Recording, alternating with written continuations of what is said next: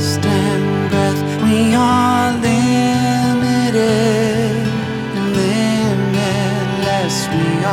human. Oftentimes, we've been told certain things, and there's a point where we have to begin to define ourselves for who we are you know in this in the sight of this loving god who we are in um, in in our brokenness and our woundedness but somehow say you know you've been telling me this lie for so many years but i'm going to tell you something i'm going to tell you that i am somebody completely different this episode is for anyone who has experienced hurt in the church whether it be spiritual abuse being told that your voice doesn't matter or isn't to be listened to. The voice you just heard was Carol Howard Merritt, and her book, Healing Spiritual Wounds Reconnecting with a Loving God After Experiencing a Hurtful Church, I found to be so helpful. And in our conversation, we talked about how to reimagine a relationship with God, with ourselves, and with other people after experiencing the kind of wounding that is really disabling. You're going to love this conversation. I did. I found a new friend in Carol. She's engaging, warm, funny, and really, really poignant in the way that uh, she lives out her own life and in the way that she encourages others to live out theirs. So enjoy this conversation and then go out and grab her book, Healing Spiritual Wounds Reconnecting with a Loving God After Experiencing a Hurtful Church. Well, I'm so excited to be here with Carol Howard Merritt. Hi, Carol. So, so glad to have you on. Well, thank you so much for having me. It's great to be here.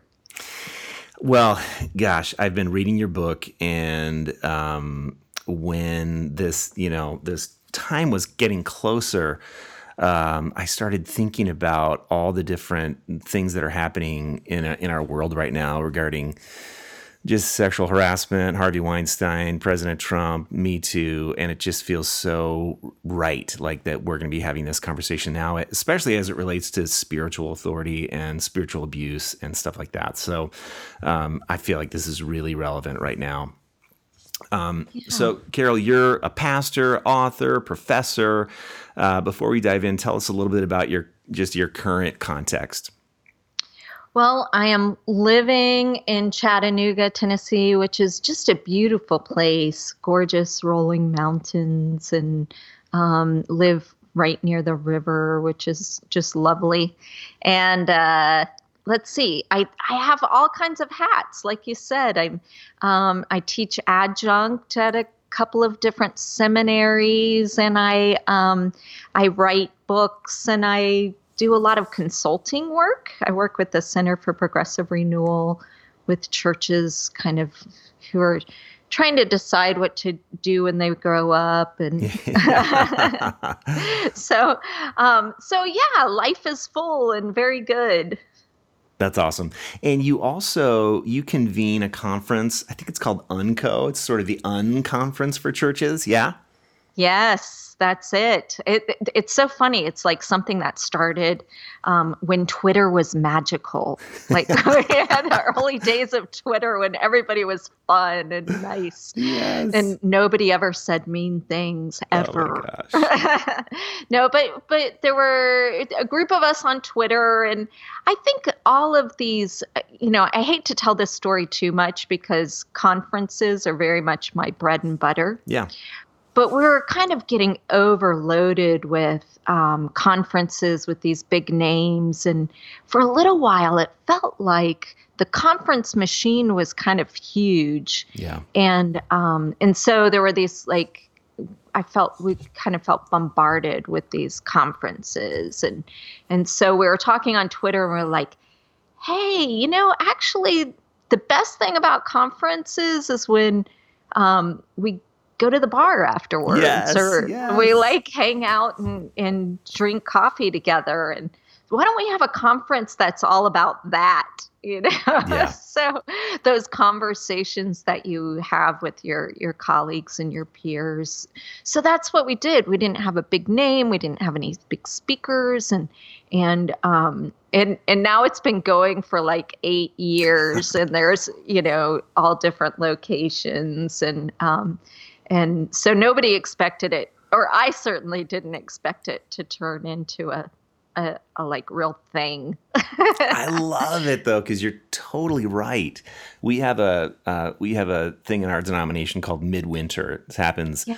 in the middle of winter in January, and there are sessions and things like that. But most of all, it's it's like camp for pastors. That's what we call Yeah. it because we stay up late and go out at night, and it's just a real great time to connect and um, and have conversations about the kinds of things that you just don't talk about, um, you know, over email uh, around the rest of the year. So I love it, man. I love that. I love that. Um, so okay, so this book uh, that I've been reading here, he, your book, "Healing Spiritual Wounds: Reconnecting with a Loving God After Experiencing a Hurtful Church," uh, great title. Uh, and you you started off with a story about your abusive home, um, growing up in a home with a father who was abusive. And I just want to ask you, Carol, like, how did that shape you, and especially your view of God? Well, you know, I, I didn't want to start with that story, but kind of the editors, I kept starting with you. other stuff. And they were like, yeah, that's not the story. Yeah. That's not the story. So, uh, so I ended up starting, you know, just diving right in. Yeah, Um, yeah, it was really um, sort of the the crucial point of um, my life. I mean, I, I remember I was walking with a, a friend in a museum, and and she was sort of agnostic slash atheist, you know, and and she was asking me why I became a minister, and um, kind of for the first time, you know, I wasn't being asked by an ordination committee or or a search committee at church, and so I I could be really honest with her, and I pointed to that story. And um, basically, I told her that I became a minister because, you know, I grew up in this really violent home, and um, and oftentimes church and uh, you know and and the the teachings of the church would uphold that violence Yeah. because it was a conservative um, church and and they really believed that you know my father was the head of the household. And if there was violence it was probably because we were doing something wrong. oh, and um, so I told her this story and she was like well Carol you just told me why you should never be a Right. pastor right, right. and then I realized like there was this other part of the story, this like shadow side of the story. Um, and that was that the thing that got me through was my connection with God, was praying and um, and you know seeking peace and seeking wholeness.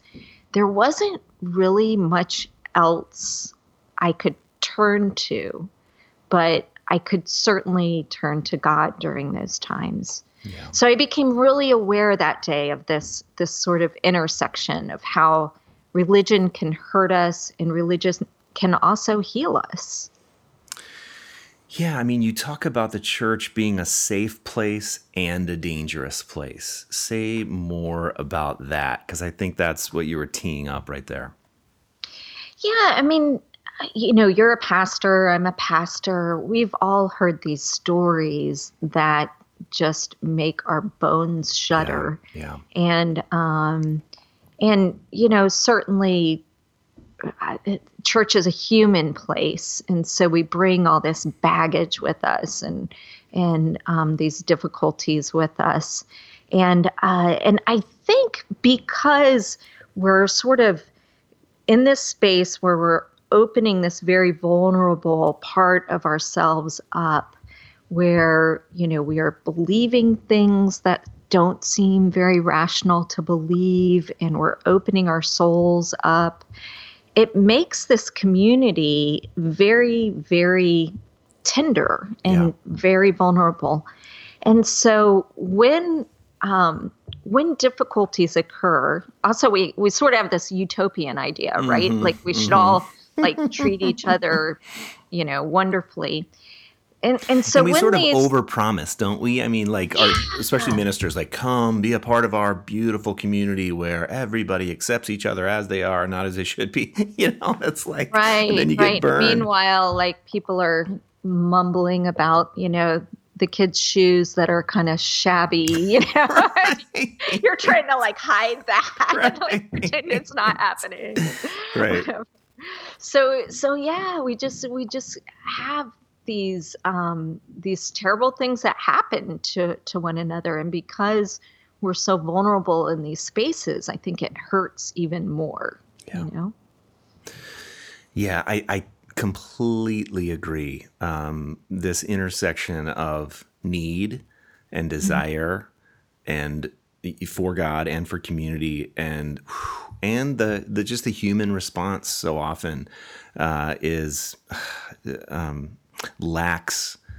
Uh, the genuine qualities that we're really, really searching for. I think that's one of the hardest things about about being a pastor of a community um, because so often the very things you want for your community it's just not there because they're human beings and it's led by a human being the chief Yeah. human being well you um, you wrote about an experience you had with god sitting in your bedroom that felt intimate and transcendent could you could you tell that story i don't want you to you know give away your whole book but i just found that so beautiful Oh, it's it's just the first chapter. It's Yeah. free. You, everybody can download it. oh good okay okay I will literally give it away. it is actually being given away as we as we speak. Right. right, right. No, it it was this moment where I was um, I was listening to my parents fight in the other room, and um, and I began to really quickly try to think of some sort of exit plan. And I was pretty young, and so I I started like stashing away cash as early as possible, thinking, okay, well, I'll be able to stay with some friends. I'll be able to have enough money to sort of, you know, um, uh, not my, make myself such a nuisance. And I had several like older adult friends who would I knew would take me in. So I had this like master plan of how I was going to escape, but I knew I couldn't quite do it then. And so I was like walking back and forth and back and forth, pacing my room, and it just felt like this labyrinth, you know, because I, I just didn't feel like there was any way out of this situation. And so I was praying. I was praying for my mom. I was praying for my dad. I was praying for myself, and um, just thinking about, uh, you know, just that that feeling all that turmoil when people that you love are fighting one another. And i didn't know if the violence was starting. I began to hear dishes being thrown and and um, so i sat down and i just started breathing really deeply and um, just tried to be open you know and and as as i was praying and just something hit like a presence was there. And um, it felt like you know those of you who have given birth it felt like when the epidural hit the spinal cord you know all of a sudden this tension and this anxiety and this frustration and this fear was at peace. And um and you know it it just felt cerulean blue. Mhm. just overtook me. And it's hard to explain these experiences because uh, you know it was such a palpable experience. But if you took a video camera and and and uh, videotaped it there wasn't anything that actually happened Yeah. except that my life changed at that point. I knew somehow that I was going to be okay. Hmm. I knew somehow that I would find a way out of it. I knew somehow, you know, there there there was this just overwhelming sense of peace that took over. And um, that was the moment. Like that was the moment where I went, yeah, there there's something healing about this connection with God even amongst the pain, even amongst violence, even amongst um, difficulties. There's something very healing about that.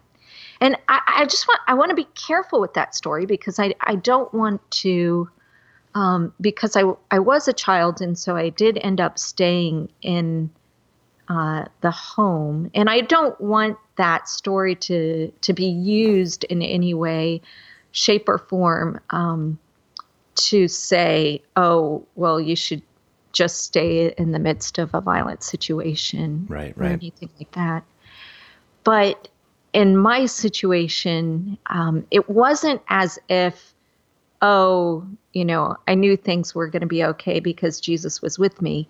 It was that sense of realizing that I was going to have the strength to leave when I needed to. I was going to have the courage to be able to get out as soon as I could.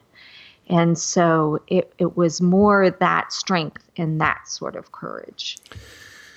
Yeah, well, that it, it, that's what it sounds like, and it's uh, it's interesting that you use the metaphor of giving birth um, because as you were talking, my sense of, of what you experienced really was like you were being wombed. You know, you were you were being um, uh, nourished, protected, given a place, a safe place to grow and be during this chaotic time. Um, is that overstating it? No, not at all. I like that verb, being wombed. Did you just use that as a verb? Yeah, yeah. Well, um, yeah. So um, the Hebrew, and you probably know this, the Hebrew mm-hmm. word for compassion is racham. It's used over and mm-hmm. over again. Um, but it's it's very closely associated with the word for womb. So um, me and my peeps, my posse um, here in Minnesota, we do we do use uh, the word womb as a verb um, in order to describe the kind of place that we that God creates for us, and that sometimes we can create for each other. Um, it's nourishing. It's um, it's safe it's healing, um, and it's for a time when you need it. Yeah, well, that's beautiful. I know um, as I was writing this book, the the metaphor of being born again yeah. Just came up over and over again for me, and um, and it it seemed just so funny that here was this um, this metaphor that was used when I was growing up in a very, very patriarchal sort of, you know, conservative um, Baptist, of the mean kind of Baptist. They use born again all the time. Yeah. And all of a sudden I was like, hey, I think I'm going to reclaim that because yes. cause it's, it's really kind of beautiful when you think about it. Oh, it really is. And I love that you did that. I love I think reclaiming language is some of the best work that we can do as writers and and, and preachers and lecturers. Um, because they the this these these words born again, the gospel, evangelical, they're mm-hmm. all so f- fraught with so much weight you know? They're carrying so many many layers of baggage. And so you know when we can when we can reclaim uh, phrases like that it's so powerful. And you did that so well in your book. Um, so i love the metaphor. Um, i love it. I love it. Of birth. So scares people though when you use it without context you know i get nervous well, totally, totally. And I don't know. I'm kind of okay with that. Um, I don't love getting blowback, but I know you've mm-hmm. definitely gotten some, um, and I kind of hate that. Um, on the other hand, eh. I want to keep. I want to keep. I want to keep pressing that bar and that button. So, Um, and you do it really well, Carol. You do it really well and beautifully. You're such a good writer. Um, so, and I'm going to, P.S., you mentioned the free chapter. I'm going to put the link to both purchasing your book, but also downloading that first chapter on the show notes for this episode. So, listeners, oh. Get into you. that. Yeah, get into that.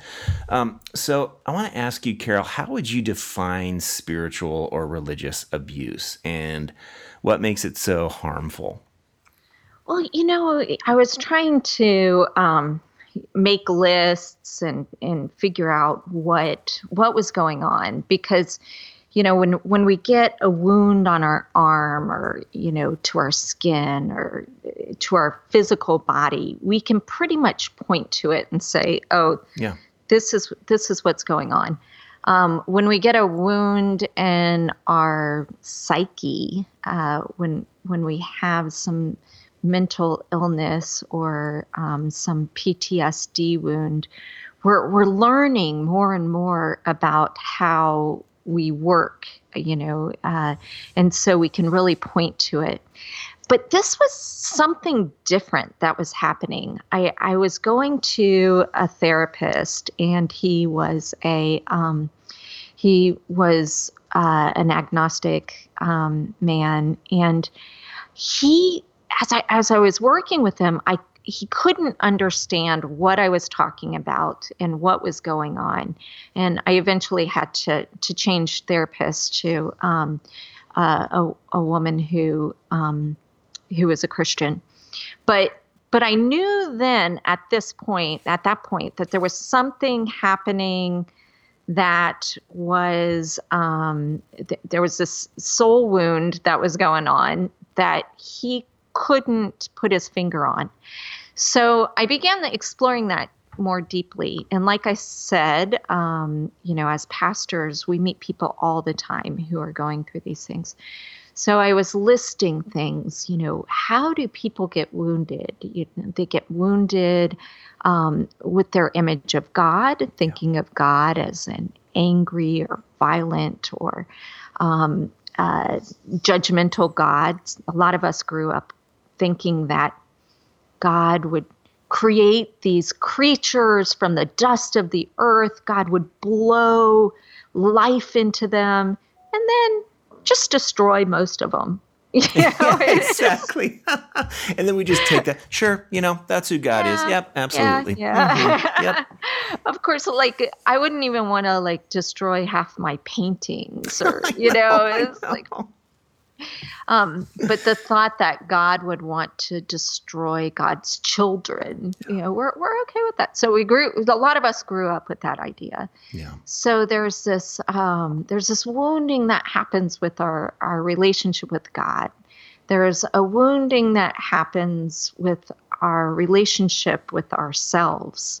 Um, so uh, I I am a Calvinist, and um, we're we're known a lot for the idea of total depravity, mm-hmm. which I can sort of um, defend that idea, you know, in in some ways because, uh, or at least the way I understand it, it's not degree, but it's um, uh, totality in the sense of not that we're a hundred percent depraved. It's just, you know, there's something shady about us all. We've got a little bit of shadow side, you know. And again, Twitter. I mean that you know, yeah. just just look at Twitter.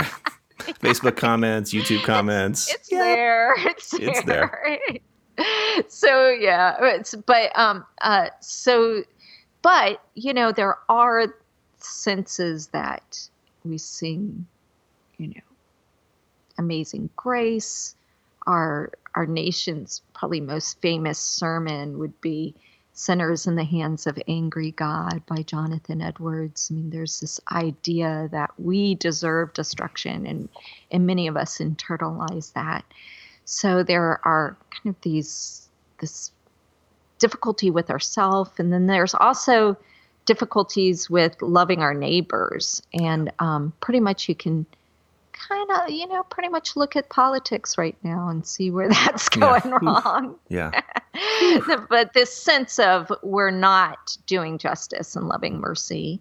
Um, and and so it it seemed to me like um, you know, it's very, very basic, very, very bottom line, very primary stuff that we are loving God, loving neighbor, loving ourselves. And when that breaks down, when when there is some sort of difficulty that occurs in those three things, that's typically when some sort of spiritual wound occurs. Yeah. Some broken relationships, basically. Yeah, on those levels self, God, neighbor, world, maybe creation. Yeah. Um, yeah.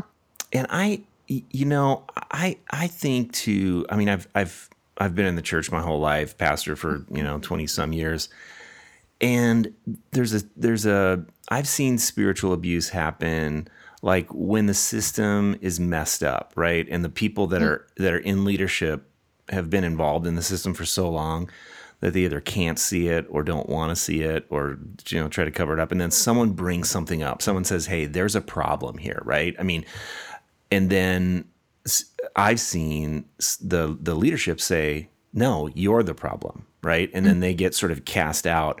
And i think um, when that happens and i'm thinking about a particular group of people that that happened to relatively recently in the history um, in my history uh, it, it, it, it really shakes your view of yourself and God and church.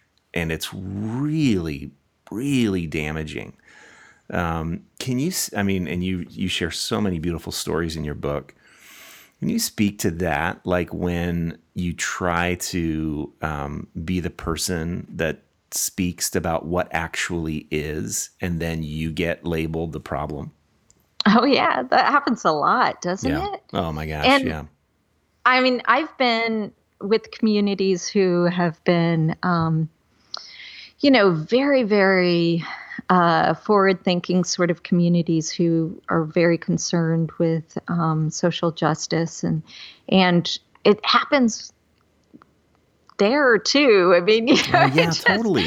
and and you know I, I've it's it's fascinating to watch it happen and i think what goes on is in as pastors we know this um, what what goes on is that you have a complaint and then you realize like if this is true then um, then this could really hurt our community. Yeah. like this this thing we're pumping up this thing we're talking about this thing we're hoping and dreaming and wishing for could really be hurt. And so you begin to become defensive of this community that you really love. And um, so the way to do that is to discredit the person. So and and and so you might say ah well you know, or I, I think you probably misunderstood, or you didn't quite get it right, or you start gaslighting them in some way, you know, and um, and and then you can, you know, the person can go away and you can feel better, or or you can do it, you know, in a mean spirited way, and that's it. That's happened to me certainly. Um, uh, just kind of recently, I began to talk about the about the connection between complementarianism, which is this idea that men and women are made differently, and um, in in a marriage, the man should always be the tiebreaker. Um, so I began to talk a little bit about um, uh, complementarianism and how that can that can lead to abuse. Yeah. And um, it was really fascinating to watch how people just sort of came out of the woodwork to to pretty pretty much berate um, me and, and some of the other women who were talking about it. And you could really see those defensive mechanisms at hand, you know, instead of like most normal, clear thinking humans, we would say, hey, wait, we're teaching something that's hurting people. Maybe we should rethink this. Yeah. Instead, there was a, a real defensiveness of the system and of the people who teach it. And um, it got really ugly. Yeah. Um, and and so those those things happen, um, and hopefully um, even the people who are ugly, you know, you know that they'll stay ugly or or sometimes they change. I've I've also seen that happen as well. So Yeah. God knows I've changed. Well, you know. and thank God that you know sometimes through tough grace we we end up changing our mind on things. I mean, it actually Yeah, right, happens. You know, it's so good.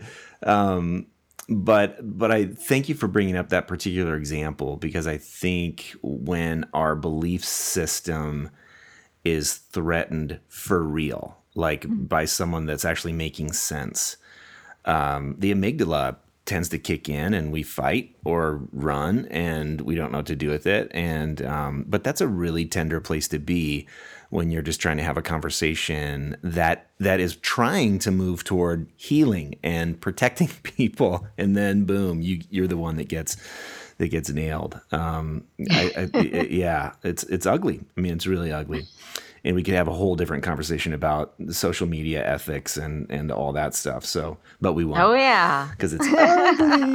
um, I, I would love for you to talk a bit about because you sort of outline a journey from uh, moving from pain to spiritual rebirth to being to being born again. Can you talk a little bit about that and and how that works in your book? Yeah, I mean, it, it the book started out as a memoir, and um, and I my my editor was frustrated with it, so I I called um, upon Lauren Winner, Yeah, and she's you know written just beautiful memoirs, and she's excellent at it. So I was like, Lauren, help, will you please? So she um she just kind of took over the manuscript and she's like i don't know why this needs to be a memoir so so um so we took it apart and and and she said well what do you do when you teach this? When you go to workshops and you teach this? And so um so at first it was kind of chronological and then i made it into um, she said well why don't you organize the book around the healing yeah, um, the healing aspects of it. So so that is hopefully what i did. And then you know kind of went from healing your relationship with god healing your relationship with yourself and um, healing your relationship with one another so that's that's sort of it went um, less chronological and now it kind of hops all around but but hopefully there's there's a bit of an arc a narrative in there. Um, basically i'm focusing on when i went to moody bible institute. So i went from this pretty violent home and um, went to Moody Bible Institute and thinking that, oh, this will be great. It'll be like, um, yeah, I don't know. It just, you know, I, I had never, most people, or a lot of people who go to Moody, like, were homeschooled or they went Yeah. to Christian school. yeah, And I had never experienced um, homeschool or Christian school or anything like that. I went to public school. So I thought, oh, you know, it'll be all Christians all the time. It'll be fantastic. And then I realized, oh, wow, this is. This is really hard, you know. this is really difficult. So I was branded pretty quickly. Um, uh, you know, I was a feminist and and um, uh, branded pretty quickly as a feminazi and, and um, as a troublemaker. And uh, so so I I explore that a lot, Yeah. like what what that was like and and um, and what I learned through that experience. wow. Did I get to your question at all in that answer? No, you did. That I mean, this- rambling answer? No, no, you told. I mean, what I what I heard, it wasn't right. It was good. Um, healing the relationship with God, self, and the other. And I do think there is. I mean, of course, from my perspective, you know, who knows what happens first. But I do think healing our picture of the divine. You know, if that doesn't happen, I, I I- I don't know if anything else can happen. You know, I mean, if I if I carry a vindictive, angry uh, picture of God with me, I, I don't think the picture of myself is going to get healed, and I don't think the picture of the other is going to get healed because I'm always going to try to be, you know, working for it. And so, um, I actually kind of like that that order of it, and um, even the the chronology of that. Um, I think it makes a lot of sense. I think AA's got it right. Oh, yeah. You know, that whole idea of um, the higher power. You know, I, I write a lot about like struggling with people and in that. Yeah. How do we get to a higher power that we could trust ourselves with um, handing ourselves over to this higher power? Yeah. You know, Yeah. and uh, many of the many of us grew up with a God we don't trust. Yeah. And sad, isn't it? it is sad, and probably grew up with a God that we should eventually reject. You know that, Yeah. that, that we should say no. That actually is not the you know the God of the universe. That that. It, so anyway, um, and and I also believe. I mean, there's like our understanding of God. Hopefully, will continue to evolve, continue to progress, continue to change. Even though I don't think God changes, but but our view of God will always change, um, or should, um, if we're actually growing. So I like that. I like that picture. Well, I want to ask you another question because in uh, uh, the chapter on reclaiming our broken selves, you talk about finding a new metaphor for our own image, which I thought was such a fascinating idea. Can you talk more about that? Yeah, I mean, there's um, kind of cognitive behavioral therapy that that you see, and you can see this a lot with um, the civil rights movement in the United States. You know, you have this idea of black power. You know, when when the world has told you constantly that you're not worth anything, that you're, um, you know, you shouldn't be paid as much, you shouldn't be educated as well. You know, people said, you know what? I, I believe in black power, you know, or I believe that black lives matter. And there is this sort of grasping of, um, you know, you've been telling me this story all of my life, but I'm going to tell you something else. Yeah. And I'm going to tell you that Black Lives Matter, Yeah. even though um, you may have tortured us in history, even though you may be shooting our children and our little boys without any consequence. We're going to tell you on the streets, Black Lives Matter. So there is this this reframing and this this grasping of of something beautiful, and um, and I realized, you know, as as I was going through uh, this story and talking about the pain of suffering abuse, I needed to switch from this idea of victimhood to this idea of I'm a survivor. You Yeah. know, I got through this and and I was able to make it.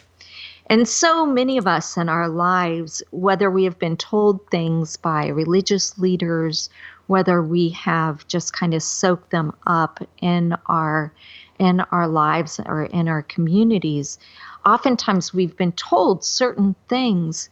And there's a point where we have to begin to define ourselves for who we are Yeah. you know in this in the sight of this loving god who we are in um in in our brokenness and our woundedness but somehow say you know you've been telling me this lie for so many years but i'm going to tell you something i'm going to tell you that i am somebody completely different and um for me that that was uh, a very pivotal mo- moment i i um I was uh, in a church. It was it was a wonderful church in a, in a lot of ways, but there were um, there were a couple of people who were real critical, and and um, then I had a miscarriage, and and so it was a, a very difficult time in my life and my career, and um, I just remember I went to uh, I went to the bay in in Narragansett Bay in, in Rhode Island. That's where I lived, and and I began to see these like stone fences and stone um, uh, monuments that were put together. They have lots of beautiful stone fences in New England, and I remember at one point. I just started like stacking stones one on mm-hmm. top of each other and just feeling that crack of stone on mm-hmm. stone and feeling the strength of it, feeling the strength of my body, feeling the strength of these amazing pieces of of rock that have weathered generation after generation and realizing I'm going to be a rock. I'm going to be that Yeah. stone Yeah. that, you know, I can be battered, I can be torn, I can be worn, but I'm going to be standing there at the end of the day and you're not going to get rid of me. Oh, so uh so yeah, it just um that was my moment where I just needed to reclaim my metaphor uh, from being a victim to being a survivor. I love that. I love that picture. I could see it as you were saying it, stacking you stacking those sta- those rocks, those stones slapping on each other. I mean, that was wow. Uh, I love that. Thank you for sharing that. So beautiful. Um, so good. Um, maybe last question, because um, we're running out of time. Holy mama, this this conversation went quick. Carol, um, if someone's listening and they're resonating, yes, I I want to make the, I, I I would like to acknowledge the pain that I've experienced, and I would like to move toward this um, this new metaphor. I, I I just honestly don't know where to start, um, and I'm not asking for a formula. God help us, uh, right? But just like if you're sitting with someone over coffee and they're saying, "What man? Where do I start?" What do you say to people? I think um, for me, one of the most powerful things was to actually understand that God is for me, um, that God is for us, uh, that no matter what happens in your world, God is moving and um, creating and hoping and wishing for us. You know, so many times I've been taught to look at the world, and um, if something bad happens, I think I, I used to think, you know, God was punishing me. And just that little change in focus and idea that God is this loving force, this emanating, beautiful, loving force that wants me to be healthy and whole and happy and have an abundant life. Yeah. And um, just being able to to look at the world through that different lens um, was extremely powerful for me. It was extremely helpful for me. And um, yeah, so you may not even be able to say the word God. You may not even be able to understand, um, uh, you know, this loving force in that way. But if you can believe that um, the the spirit that surrounds you is for you and wants you to be a loving, caring human and have an abundant life, that can make all the difference. Yeah, I agree. Well, uh, Carol Howard Merritt, Healing Spiritual Wounds, Reconnecting with a Loving God After Experiencing a Hurtful Church. Uh, please, gang, buy this book, especially if you've had any kind of relationship with a church that uh, includes wounding or neglect or um, any of the any of those things. I'm going to put the link to buying her book on my show notes. Also, I will put the link to downloading that first chapter for free. Uh, in addition to connecting with Carol on her website and on Twitter, uh, as long as you're not a troll, people, then don't connect with Carol via Twitter. Um, anything else? Any any other ways that we can connect with you, Carol, that you would point people toward? No, I mean, I'm always on usually, so uh, pretty easily accessible. But thank you so much for having me and uh, for this conversation, Steve. It's it's been a delight. Well, it's been a delight for me too. Thank you so much, Carol. And I end the podcast with this little mantra that we came up with. Um, and we just say, uh, we're human and holy. We are dust and breath. We are limited and limitless, and we're in it together. So I feel that way about you, my new friend. Thank you. Thank you. Thanks so much for listening. You can follow me on Facebook at Steve Wiens Author, Twitter at Steve Wiens, and Instagram at Steve Wiens. And you can find all my work, all my books, the show notes, all kinds of other fun stuff on my website, stevewiens.com. And please consider supporting me on Patreon. Lots of fun benefits for all levels of patrons. Check it out at patreon.com slash this good word.